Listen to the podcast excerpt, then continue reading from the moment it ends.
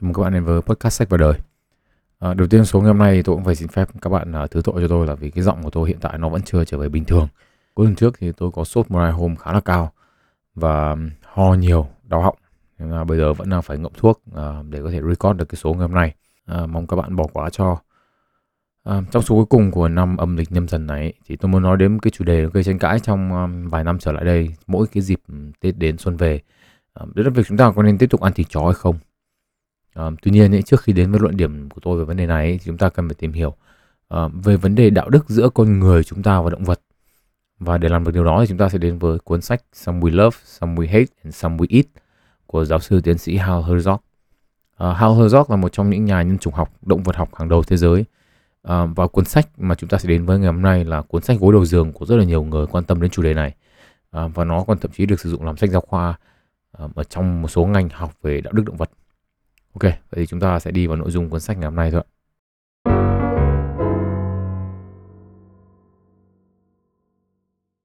À, đầu tiên thì chúng ta sẽ đi về một cái khái niệm ừ, có cái tên trong tiếng Anh là biophilia. À, chúng ta hiểu đây là xu hướng của con người trong việc tìm kiếm cái sự kết nối à, với thiên nhiên và các dạng sống khác. À, đây là một cái xu hướng bẩm sinh à, và là khái niệm được đưa ra bởi nhà tâm lý học người Đức Eric Fromm À, và được phổ biến bởi nhà sinh học người Mỹ E.O. Wilson. À, một trong những dẫn chứng điển hình cho cái xu hướng này mà các bạn có thể đã nghe qua à, là những nghiên cứu chỉ ra rằng là cái việc đi dạo trong tự nhiên hay là chơi với các cái loại thú nuôi hoặc là thú cưng ấy thì có thể giúp chúng ta giảm stress hay là giảm bớt lo lắng. Ứng dụng của việc hiểu về biophilia mà dễ dàng nhìn thấy nhất là trong thiết kế nội thất. À, nghiên cứu ở Anh của thạc sĩ Marlon Neuwenhuis tại Đại học Cardiff và các đồng nghiệp vào năm 2014 thì chỉ ra rằng là những người làm việc trong văn phòng có không gian xanh cụ thể là đây được định nghĩa là có ít nhất hai cây xanh trực tiếp nằm trong tầm mắt. Thì có năng suất làm việc cao hơn những người làm việc trong cái môi trường tinh gọn tức là môi trường không có cây xanh trong tầm mắt. À, tôi thì không tin lắm vào kết quả nghiên cứu này bởi vì à, khi tôi đọc thì tôi thấy là cách các nhà nghiên cứu đo đạc ừ, cái khái niệm năng suất lao động nó tôi cho rằng là nó không phản ánh năng suất lao động trong thực tế. Tuy nhiên ấy, thì đây là nghiên cứu được trích dẫn khá là nhiều để chỉ ra là cái việc xanh hóa môi trường ấy là cái việc làm làm cái điều cần thiết để tăng năng suất lao động. Ờ, ngoài ra ấy, thì cái mong muốn cho con cái được chơi với thiên nhiên ấy thì hay là nuôi thú cưng cho con cái học cách tương tác với các loài động vật khác của các cái vị phụ huynh ấy thì cũng có thể hiểu như là một hình thái thể hiện của biophilia. Khái niệm tiếp theo mà chúng ta cần biết của cái tên dân dã là the cute response. Tạm dịch sang tiếng Việt là phản ứng cute hạt me đấy.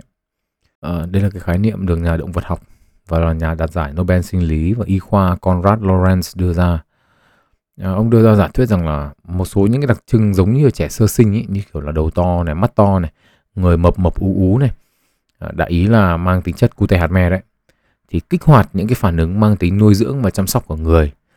À, về mặt tiến hóa thì đây là một phản ứng có lợi giúp cho loài người chúng ta sinh tồn về mặt giống loài vì là nếu mà có chăm trẻ con thì chúng nó mới sống và đẻ tiếp các cái thế sau chứ đúng không ạ?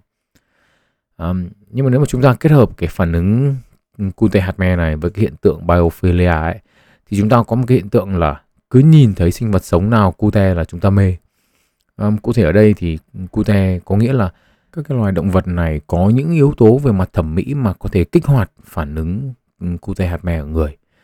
À, một trong những cái ví dụ mà gần như ai viết về chủ đề này cũng nói đến uh, kể cả là trong cuốn sách này.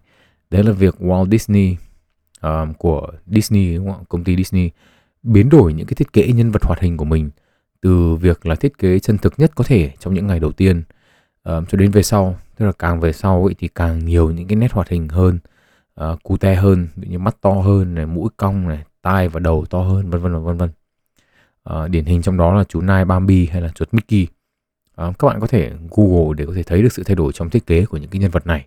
Ờ, thân thuộc hơn nữa với chúng ta là những cái video clip chó, mèo hay là kể cả là hiêu, nai, hải cẩu, chim chóc, capybara và đặc biệt là cấu trúc đúng không ạ? Mà nhìn xong là cứ phải gào ở Mỹ trong đầu là ui ơi dễ thương quá à. à thì đấy chính là biểu hiện của phản ứng cute. À, đây là cái điểm đến đầu tiên trong số ngày hôm nay ý, bởi vì nó là một trong những vấn đề rất là lớn khi mà nói về đạo đức động vật. À, cụ thể đạo đức động vật ở đây là muốn nói đến cái mối quan hệ của chúng ta với các loài động vật khác nhau với câu hỏi lớn nhất là những cái loài động vật này thì cần được đối xử thế nào? Um, trong trường hợp của những cái loài động vật hoặc là những cái cá thể của những cái loài động vật mà mang lại cho chúng ta phản ứng cute ấy, thì chúng ta sẽ có những cái ưu tiên nhất định trong việc đối xử với chúng. Nhưng mà câu hỏi là như thế là thì có đúng không? Có phải không? Như thế có hợp lý không? À, tại sao chúng ta lại quan tâm đến những cái chú vẹt xinh xắn nhiều màu sắc mà lại không phải là quan tâm đến uh, những loài chim nhiều kền kền chẳng hạn? À, tại sao chúng ta dành nhiều sự chú ý cho loài gấu trúc hơn nhiều hơn tất cả những loài động vật khác? À, đến mức mà chúng ta còn dùng cái con gấu trúc đấy làm biểu tượng cho quỹ bảo vệ động vật hoang dã thế giới đúng không ạ? Và thậm chí là đến mức như kiểu thằng em cứng đầu khô khan của tôi hồi bé là chỉ có muốn biến thành con gấu trúc thôi để chỉ phải nằm một chỗ ăn trúc và không phải đi học. À, và thậm chí là cái việc gần gũi nhất với chúng ta là nuôi chó mèo thôi đúng không ạ? Thì chúng ta đã sẵn sàng bỏ một đống tiền ra mua những cái chú chó mèo thuần chủng hay là đẹp mã trong khi đó thì hàng hàng hàng trăm hàng nghìn những cái chú mèo ở những cái trạm cứu hộ chó mèo ấy, thì chả mấy người ngó đến. Thế thì tất cả những cái hành vi mà tôi vừa kể đến ấy, thì chỉ nghe qua là chúng ta có thể thấy được phần nào được cái nghịch lý trong đó rồi đúng không ạ? Chúng ta không có cái lý do gì cụ thể về mặt logic để có thể biện minh cho những hành vi đó cả. Vì trên thực tế thì cách mà chúng ta đối xử với những loại động vật khác nhau chủ yếu là đến từ cảm xúc chứ không phải là đến từ logic. Phản ứng cute là một trong những cái lý giải tại sao chúng ta lại thiên vị một số loài hơn hẳn những loài khác. Ờ, chúng ta ấy, là cái loài động vật mà leo lên đầu chuỗi thức ăn trên hành tinh xanh này ấy, nhìn nhìn theo một cách nào đó ấy, chúng ta cũng hành xử giống như là một cái con người có quyền lực ấy. đúng không ạ? Tao quý đứa nào thì tao sẽ ưu tiên đứa đó. Tao không quý đứa nào thì kệ mẹ nó đúng không loài nào cute thì tao cố sống cố chết để tao bảo tồn. Mặc dù chính cái loài đó còn chẳng quan tâm đến việc chỉnh nhau để bảo tồn nói giống. Đấy chính là mấy con gấu trúc mà tôi nói đến đấy.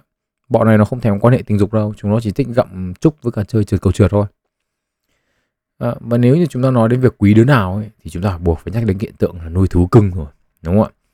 Các bạn có thể thấy là việc một cái loài động vật nuôi một cái loài động vật khác trong cái phạm vi sinh sống của mình trong thế giới động vật nó khá là hiếm không? Về cơ bản thì trong thế giới động vật thì là con nào mạnh con nào thì con ấy sống thôi đúng không ạ? À, và loài người chúng ta thì là loài động vật duy nhất trên hành tinh xanh làm cái việc này tức là nuôi một con thú cưng.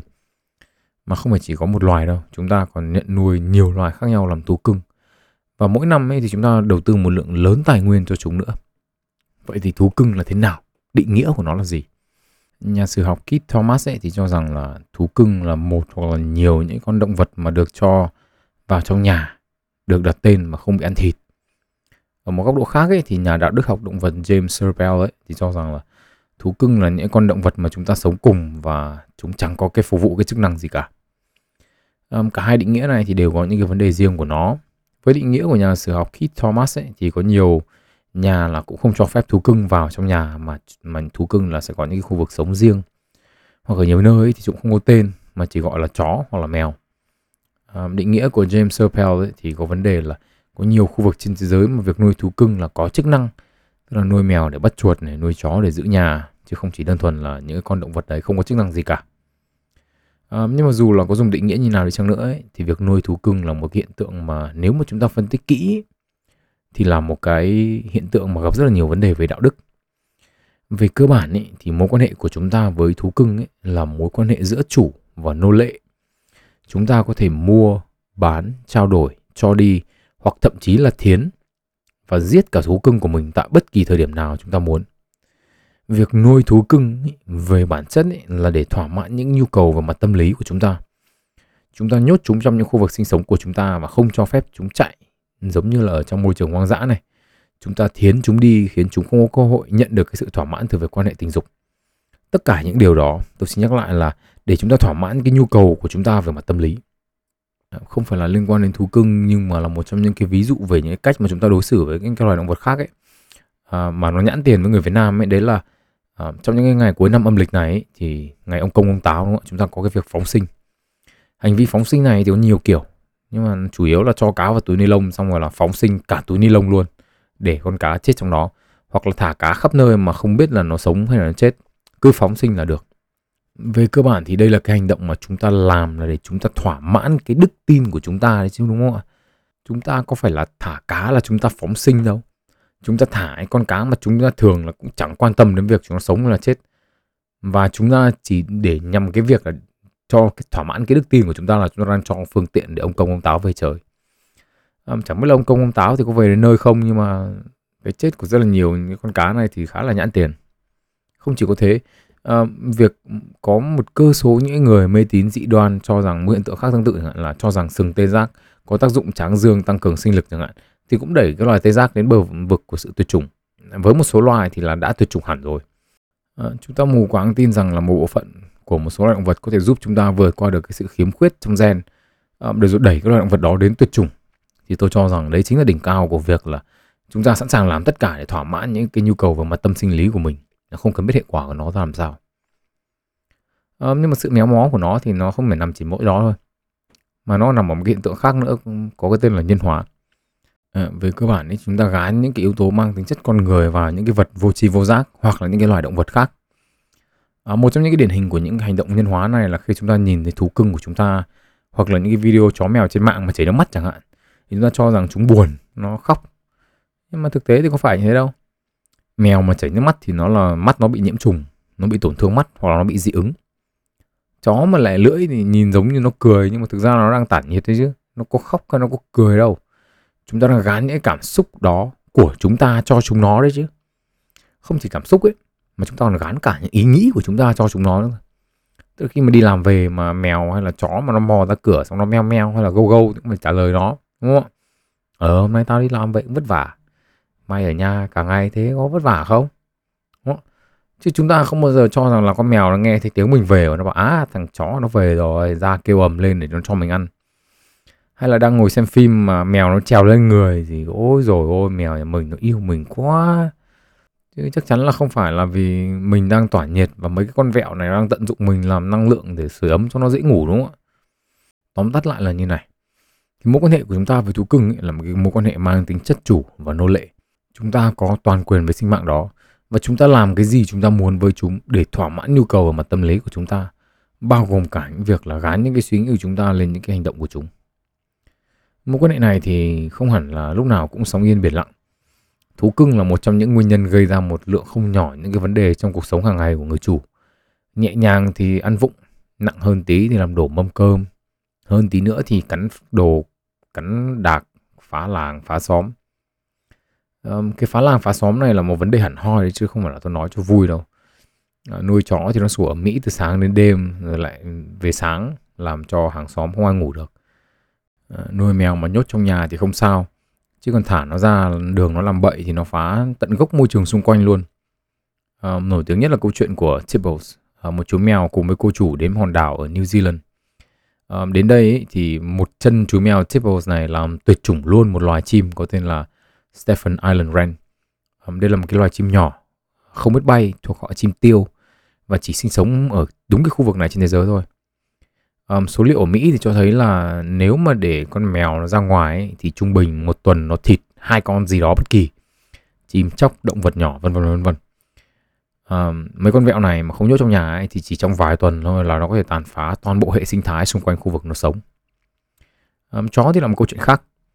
Một trong những vấn đề của việc nuôi chó uh, là việc không dọ mõm cho nó và dẫn đến những cái tai, tai nạn khẩn bằng có. Um, ở đây thì tôi cũng muốn nói đến vấn đề về giống chó giữ Cụ thể là một trong những cái thông tin mà chúng ta thường xuyên được nghe đấy là chó Pitbull là một cái giống chó hung dữ chuyên cắn người và cần được cấm. Thế câu hỏi là thông tin này có đúng hay không? À, các nhà nghiên cứu thuộc Đại học Pennsylvania nghiên cứu xu hướng cắn chủ và tấn công những chú chó khác của hơn 33 giống chó khác nhau ấy, thì chỉ ra rằng là trái ngược với nhiều người suy nghĩ ấy, thì Pitbull lại không phải là chó hung hãn. Trái lại chúng chỉ ở mức trung bình thôi. Hai cái loài chó mà hay cắn chủ nhất ấy là Chihuahua và Dachshund là con chó mà nhìn giống như cục xúc xích ấy Um, tác giả Brown Dickey trong cuốn sách Pitbull The Battle Over an American Icon của mình ấy thì có chỉ ra rằng là 100 năm về trước ấy thì ở Mỹ thì Pitbull là hình tượng cho sự dũng cảm và trung thành. Um, và còn được sử dụng trong những cái poster tuyển dụng cho quân đội Mỹ trong những năm Thế chiến thứ nhất. Hình ảnh của loài chó này ấy, thì bị thay đổi trong những năm 70 và 80 khi mà chúng bị dính líu đến những cái đường dây trọi chó tức là cho chó đánh nhau giống nhiều chợ gà ấy. À, và cả những cái đường dây buôn bán các chất cấm nữa. Ờ, việc cấm pitbull ý, thì cũng đã được một số nhà hoạch định chính sách cấm. Điển hình là ở thành phố Denver ở Colorado Mỹ. Tuy nhiên ý, năm 2022 ý, thì dân tình đòi đảo ngược cái chính sách này. Và hiện tại thì pitbull đang ở trong giai đoạn thử thách. À, những người ủng hộ việc bãi bỏ chính sách cấm này ý, thì chỉ ra hai điều đúng đắn mà tôi muốn nói đến ở đây. Bởi vì tôi biết Việt Nam cũng chẳng thiếu gì người muốn đưa ra cái chính sách cấm pitbull cả. Một là giống chó pitbull ấy là dùng để chỉ khá là nhiều giống khác nhau. Ví dụ một nghiên cứu năm 2015 với những người hoạt động ở những cái trạm cứu hộ chó mèo, à, đây là những người làm việc với nhiều giống chó khác nhau nhất, thì cho thấy là ngay cả những người suốt ngày làm việc với chó ấy, thì cái khả năng nhận dạng pitbull của họ là rất là thấp, họ rất là kém. 1 phần 3 những nhận định về chó pitbull của họ là những cái chú chó mà không có một tí gen pitbull nào. Và họ bỏ qua 20% những chú chó mà có gen pitbull thật sự. Tức là về cơ bản ấy là ngay cả những người làm việc với chó thường xuyên họ cũng không thể phân biệt được chính xác con nào là pitbull và con nào là không. Việc đưa ra lệnh cấm đặc thù chỉ giống pitbull ấy thì không khác gì việc ừ, phân biệt đối xử dựa trên ờ, màu da hay là vùng miền cả. Hai ấy, là việc đưa ra nhận định một giống chó nào hung hãn hơn những giống chó khác ấy thì dựa trên cái số liệu là chúng tấn công nhiều người hơn. Thế thì điều này chỉ đúng trong một cái giai đoạn nhất định trong lịch sử thôi. Cụ thể là tại một thời điểm nhất định trong lịch sử thì sẽ có một giống chó phổ biến hơn những giống còn lại. Và vì có nhiều giống chó đó hơn, nên xác suất chú chó tấn công một người mà rơi vào giống đó thì cao hơn những nhóm khác.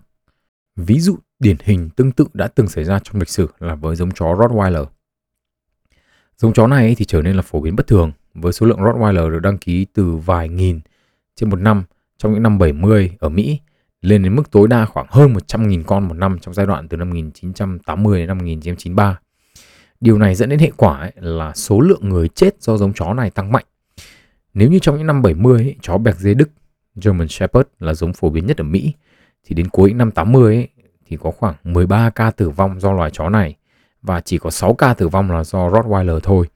Thì trong 8 năm mà Rottweiler trở nên phổ biến hơn ấy, thì con số này lại bị đảo ngược thì lúc đấy German Shepherd chỉ gây ra 4 ca tử vong và Rottweiler thì gây ra 33 ca tử vong.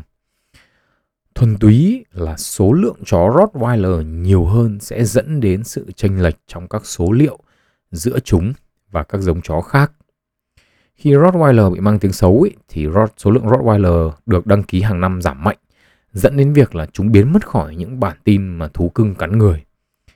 Vậy thì việc giống chó nào cắn người dẫn đến tử vong nhiều hơn không phải là sự phản ánh độ hung hãn của giống chó đó mà nó là sự phản ánh về độ phổ biến của chúng. À, quay trở về với việc uh, nuôi thú cưng.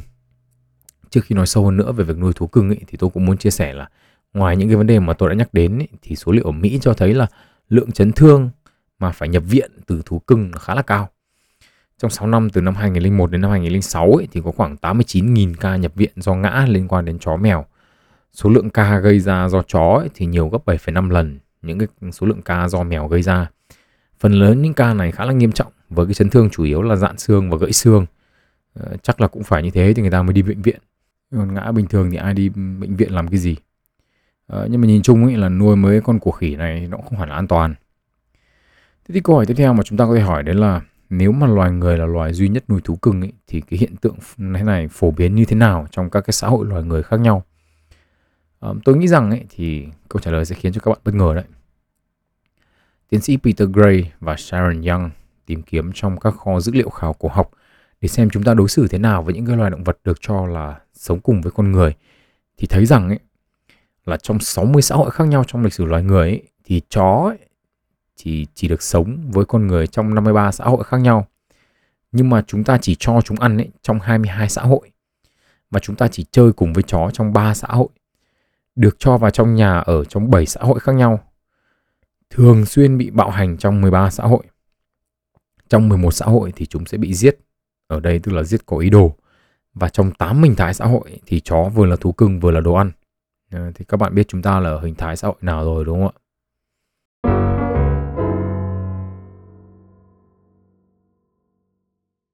Ờ, trong phần tiếp theo này thì chúng ta sẽ mở rộng câu chuyện ra để nói về cái mối quan hệ của chúng ta với những cái loài động vật khác nữa. À, có, có lẽ đầu tiên chúng ta nói, sẽ nói về là loài gà. À, cụ thể là thái độ của chúng ta với cái bộ môn chọn gà và những cái con gà mà chúng ta ăn. Chọn gà ấy thì là một cái bộ môn mà nhiều người có thể cho rằng nó là khá là tàn ác với động vật. Và điều này thì có lẽ là không sai. À, tôi thì không biết cái thực tế bộ môn này ở Việt Nam nó như nào. Nhưng mà ở Mỹ theo lời tác giả kể ấy, thì nó khá là máu me. Thường thì trong một cuộc chọi gà thì sẽ kết thúc trong khoảng 10 phút với con thắng thì sống, mà con thua thì chết. Con sống ý, thì nhiều khi cũng giặt dẹo vì bị tổn thương nội tạng. À, những người chơi chọi gà ấy, thì thường sẽ bị đánh giá là những kẻ ác ôn tàn nhẫn với động vật và bị lên án bởi nhiều cái tổ chức bảo vệ động vật khác nhau. Chính vì thế thì chọi gà ở Mỹ bị cấm và bị bắt chọi gà thì tội khá là nặng. Thế nhưng mà cùng là phận làm con gà ấy, thì những con gà công nghiệp được nuôi trong trang trại để làm thịt ý, thì chịu một cái số phận nó khổ hơn rất là nhiều. Ờ, đầu tiên là những con gà này thì thuộc về những cái giống gà đặc biệt được nuôi để lấy thịt và chúng có tốc độ phát triển nhanh gấp 5 lần gà bình thường và chúng ăn ít thức ăn hơn để đạt đến cân nặng có thể mang đi bán được so với gà bình thường. thường thì cơ thể của những chú gà này thì nó không đủ năng lực để thích nghi với tốc độ lớn quá là nhanh. Phần ức của những con gà này nó quá là lớn nên là nó sẽ kéo cái con gà về phía trước, khiến cho những con gà này thì bị đi tập tễnh và những cái vấn đề như là đứt gân này hoặc là hội chứng xoắn chân khá là phổ biến các cái bệnh như là viêm khớp này các bệnh về tim mạch đột tử và các cái hội chứng về chuyển hóa là những cái bệnh rất là phổ biến ở những cái chú gà công nghiệp. À, môi trường sống của những cái chú gà này thì cũng tệ không kém. À, do các bệnh về chân như đã nói trước ấy, thì phần lớn những cái chú gà này thường xuyên là nằm một chỗ và không di chuyển được. Một khu nuôi gà công nghiệp ấy thì khoảng chục nghìn những chú gà như thế nằm sát vào nhau. Và vì không di chuyển được ấy, đâm ra là chúng cứ vệ sinh tại chỗ thôi khiến cho một cơ số những cái loài vi khuẩn khác nhau phát triển mạnh à, và gây ra những cái bệnh về hô hấp cho những cái chú gà này. Và có gây đến cả bệnh về mắt nữa. Nhiều con là cũng không nhìn được gì và thậm chí là mù. Thế thì ở đây chúng ta có thể cho rằng là chúng ta dễ dàng nhận ra được cái sự ngược đời của chúng ta rồi đúng không ạ? Chúng ta cấm bộ môn chọi gà và chúng ta cho rằng đó là cái sự tàn nhẫn với động vật. Có những cái chú gà để chúng ta ăn ấy, thì chúng ta có thể tàn nhẫn một cách thoải mái với chúng. Nhưng mà các bạn cũng nên biết rằng ấy, là cái sự méo mó trong mối quan hệ của chúng ta với những cái động vật ấy, thì nó không chỉ dừng ở đó đâu thời Đức Quốc xã ấy, thì có một bộ luật bảo vệ động vật được thông qua. Trong đó thì Đức Quốc xã ngăn cấm những hành vi săn cũng như là bạo hành động vật. Và những ai vi phạm bộ luật này ấy, thì sẽ bị đưa đến những cái trại tập trung. Trong lúc đó ấy, thì chính những cái trại tập trung của Đức Quốc xã này ấy, là dùng để tàn sát hàng triệu người Do Thái vô tội. Tức là ở đây cái nghịch lý là gì họ đưa ra những cái luật để bảo vệ động vật bảo vệ thú cưng nhưng mà trong khi đó thì họ sẵn sàng giết rất là nhiều những con người vô tội khác. Trên thực tế thì chúng ta chẳng cần đến đức quốc xã để có thể thấy được những nghịch lý trong mối quan hệ của chúng ta với động vật. Rất nhiều người trong chúng ta yêu động vật, đúng không ạ? Nhưng mà chúng ta chẳng suy nghĩ gì khi là làm một miếng steak hay là một cái miếng thịt kho tàu thơm ngon cả. Câu hỏi ra là phải chăng tình yêu động vật của chúng ta chỉ có giới hạn thôi à? Chỉ những con nào thật là, thật sự là cute hạt me thì chúng ta quan tâm. Còn những con không cute thì thôi ăn cũng được đâu là ranh giới giữa những cái loài chúng ta ăn được còn đâu là những cái loài mà chúng ta yêu quý và bảo vệ và chúng ta không ăn. À, những người yêu động vật và sẵn sàng chuyển sang chế độ ăn chay ấy, là những người dưới góc nhìn dưới góc độ nguyên tắc ấy, thì là những người rất là đáng trân trọng. À, nhưng mà nhiều nghiên cứu cũng chỉ ra rằng ấy, là có rất nhiều lý do khiến cho một người từ ăn tạp chuyển sang ăn chay tức là vegan hoặc là vegetarian rồi lại chuyển lại về ăn tạp. Những cái nguyên chấn nguyên nhân chính thì bao gồm là những yếu tố về sức khỏe này chế độ ăn chay về lâu về dài có thể gây ra những ảnh hưởng bất lợi cho cơ thể của một của một số người nhất định trong khi đó những số khác thì có thể không làm sao cả. À, rồi thì thức ăn thuần chay hoặc là thức ăn chay ấy thì không quá phổ biến khiến cho cái lựa chọn của họ bị hạn chế đi rất là nhiều. À, và cả trong những cái cuộc đàn đúm xã hội nữa những người ăn chay hoặc là thuần chay ấy thì thường sẽ không được mời vì nhu cầu ăn uống của họ quá khác biệt. À, với nhiều người nữa thì là do nó quá thèm thịt cái cảm giác thèm thuồng này nó không thể giải quyết bằng những cái đồ ăn chay được nên là họ lại trở về ăn tạp um, trải nghiệm cá nhân của tôi với những người ăn chay thì thực sự cũng chưa bao giờ là tốt. Um, chủ yếu là vì tôi gặp những người cho rằng là cái việc ăn chay của họ khiến cho họ có cái vị trí đạo đức cao hơn người khác. Và như thế thì đi đâu họ cũng phải khoe là họ là người ăn chay và chỉ trích những người ăn tạp như tôi. Um, có thể có nhiều người ăn chay thì tử tế hơn nhưng mà tôi nghĩ là tôi cũng chưa có cơ hội được gặp.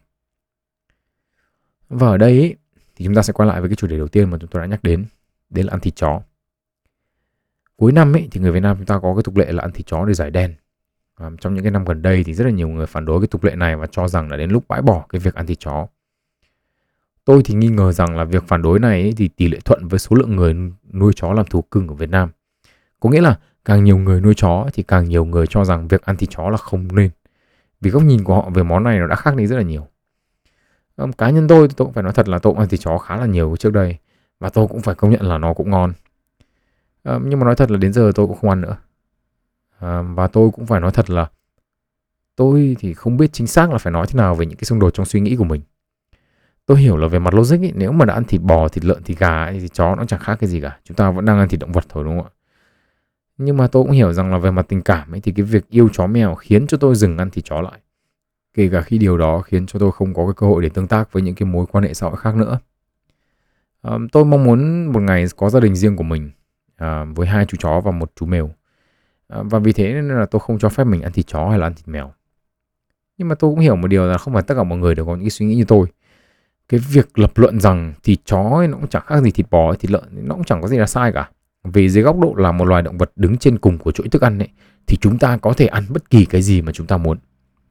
Thậm chí là việc lập luận rằng là truyền thống ăn thịt chó hàng trăm năm nay cần được bảo tồn và duy trì thì nó cũng chẳng có gì sai cả. Chúng ta đứng ở vị trí nào thì chúng ta nhìn cuộc đời dưới góc độ đó. Về cơ bản ấy, thì suy nghĩ của tôi về đạo đức động vật ấy, về cách mà chúng ta hành xử với những loài động vật khác ấy, thì cũng chẳng khác gì đạo đức ở người cả. Và tôi thì luôn nói rằng là đạo đức nó không phải là một vấn đề đơn giản. Nó không trắng đen như chúng ta thường nghĩ. Và vẫn hay thường hay nói với nhau, đạo đức về động vật cũng vậy. Nhưng mà đây thì tôi cũng phải thú nhận là cái tư kiến riêng của mình. Nếu các bạn nghe sách vào đời nhiều thì các bạn sẽ thấy là tôi dành rất là nhiều thời gian để nói về thế giới tự nhiên, về những cái loài động vật khác. Tôi nói thật là một người rất là thích thế giới động vật vì tôi thấy nó rất là thú vị. Ờ, loài người chúng ta có thể lên đến đỉnh cao của hành tinh xanh nhưng mà không có nghĩa là chúng ta có thể nhìn những cái loài động vật khác bằng nửa con mắt. Chúng ta cũng là một phần của tự nhiên mà thôi. Đến một ngày ấy, khi mà chúng ta nhận ra giá trị của những loài động vật khác trong cái hệ sinh thái ấy, giá trị của những loài động vật khác chia sẻ cái hành tinh xanh của chúng ta ấy, thì cũng là ngày chúng ta sẽ phải trả giá cho những cái hành động của mình. Không chỉ những thế thì tôi còn phải thú thú nhận nữa đấy là trong vấn đề này ấy, thì tôi cũng là một người đạo đức giả. Tôi dành rất là nhiều thời gian để tìm hiểu về thế giới tự nhiên và có sự trân trọng nhất định đến với những cái loài động vật khác. Nhưng mà tôi không làm gì với nó cả. Tôi không ăn chay tôi không làm từ thiện không gì hết. Tôi cũng chẳng khuyên các bạn phải ngừng ăn thịt chó luôn. Tôi cũng không có nhu cầu thay đổi thế giới.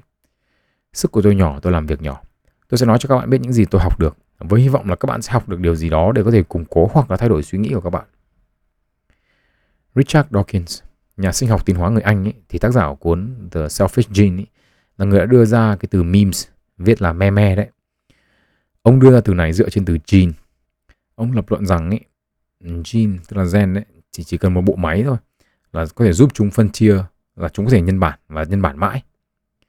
Memes ấy, cũng là những cái ý tưởng trừu tượng được viết ra và được truyền từ người này qua người khác. Đó cũng là một hình thức nhân bản. Nếu gene là nhân tố căn bản trong sinh học để di truyền thì memes là nhân tố cơ bản trong văn hóa giúp ý tưởng truyền từ người này qua người khác. Và đây là ý tưởng tôi học được từ cuốn sách về đạo đức động vật. Michael Mountain, nhà sáng lập của một hội có tên là Best Friends Animal Society, có một cái quy luật như này. Nếu ông ấy đi bộ ngoài đường và một con muỗi cắn ông ấy, thì ông ấy được phép giết nó. Tuy nhiên nếu con muỗi đó đi vào nhà ông ấy và đốt ông ấy, thì ông ấy phải tìm cách thả nó ra ngoài về tự nhiên chứ không giết nó. Cái quy luật này nghe thì nó phải hơi ngược đời đúng không ạ? Với cái con danh mũi nó vào nhà mình cơ mà. Nó, nó ngang nhiên xâm phạm chủ quyền của mình cơ mà. Xong nó còn hút máu mình nữa. Thế nhưng mà Michael thì lập luận như này. Bạn không thể cứu hết được tất cả những cái sinh vật cần phải cứu trên thế giới. Nhưng mà con nào mà đã vào đến lãnh địa của bạn ấy thì bạn phải có trách nhiệm chăm sóc nó. Đây không phải là một luận điểm thuần túy dựa trên logic hay là cảm xúc. Nhưng mà nó là một cái luận điểm về mặt đạo đức với động vật mà tôi cảm thấy hợp lý và tôi thấy chấp nhận được chắc chắn là cả cuộc đời này thì tôi không đủ tiềm năng để cứu hết những chú chó hay là những cái chú mèo ở trạm cứu hộ. Nhưng mà tôi có thể đảm bảo rằng là những cái chú chó mà chú mèo mà tôi sẽ nhận nuôi ấy, thì sẽ có một cái cuộc sống tốt nhất trong cái khả năng có thể của tôi. Tương tự như thế nếu các bạn cho rằng việc ăn thịt chó là một điều không đúng các bạn không nhất thiết cần phải đi tranh luận với những người ăn thịt chó làm cái gì. Hãy làm đúng những cái gì trong năng lực có thể của mình.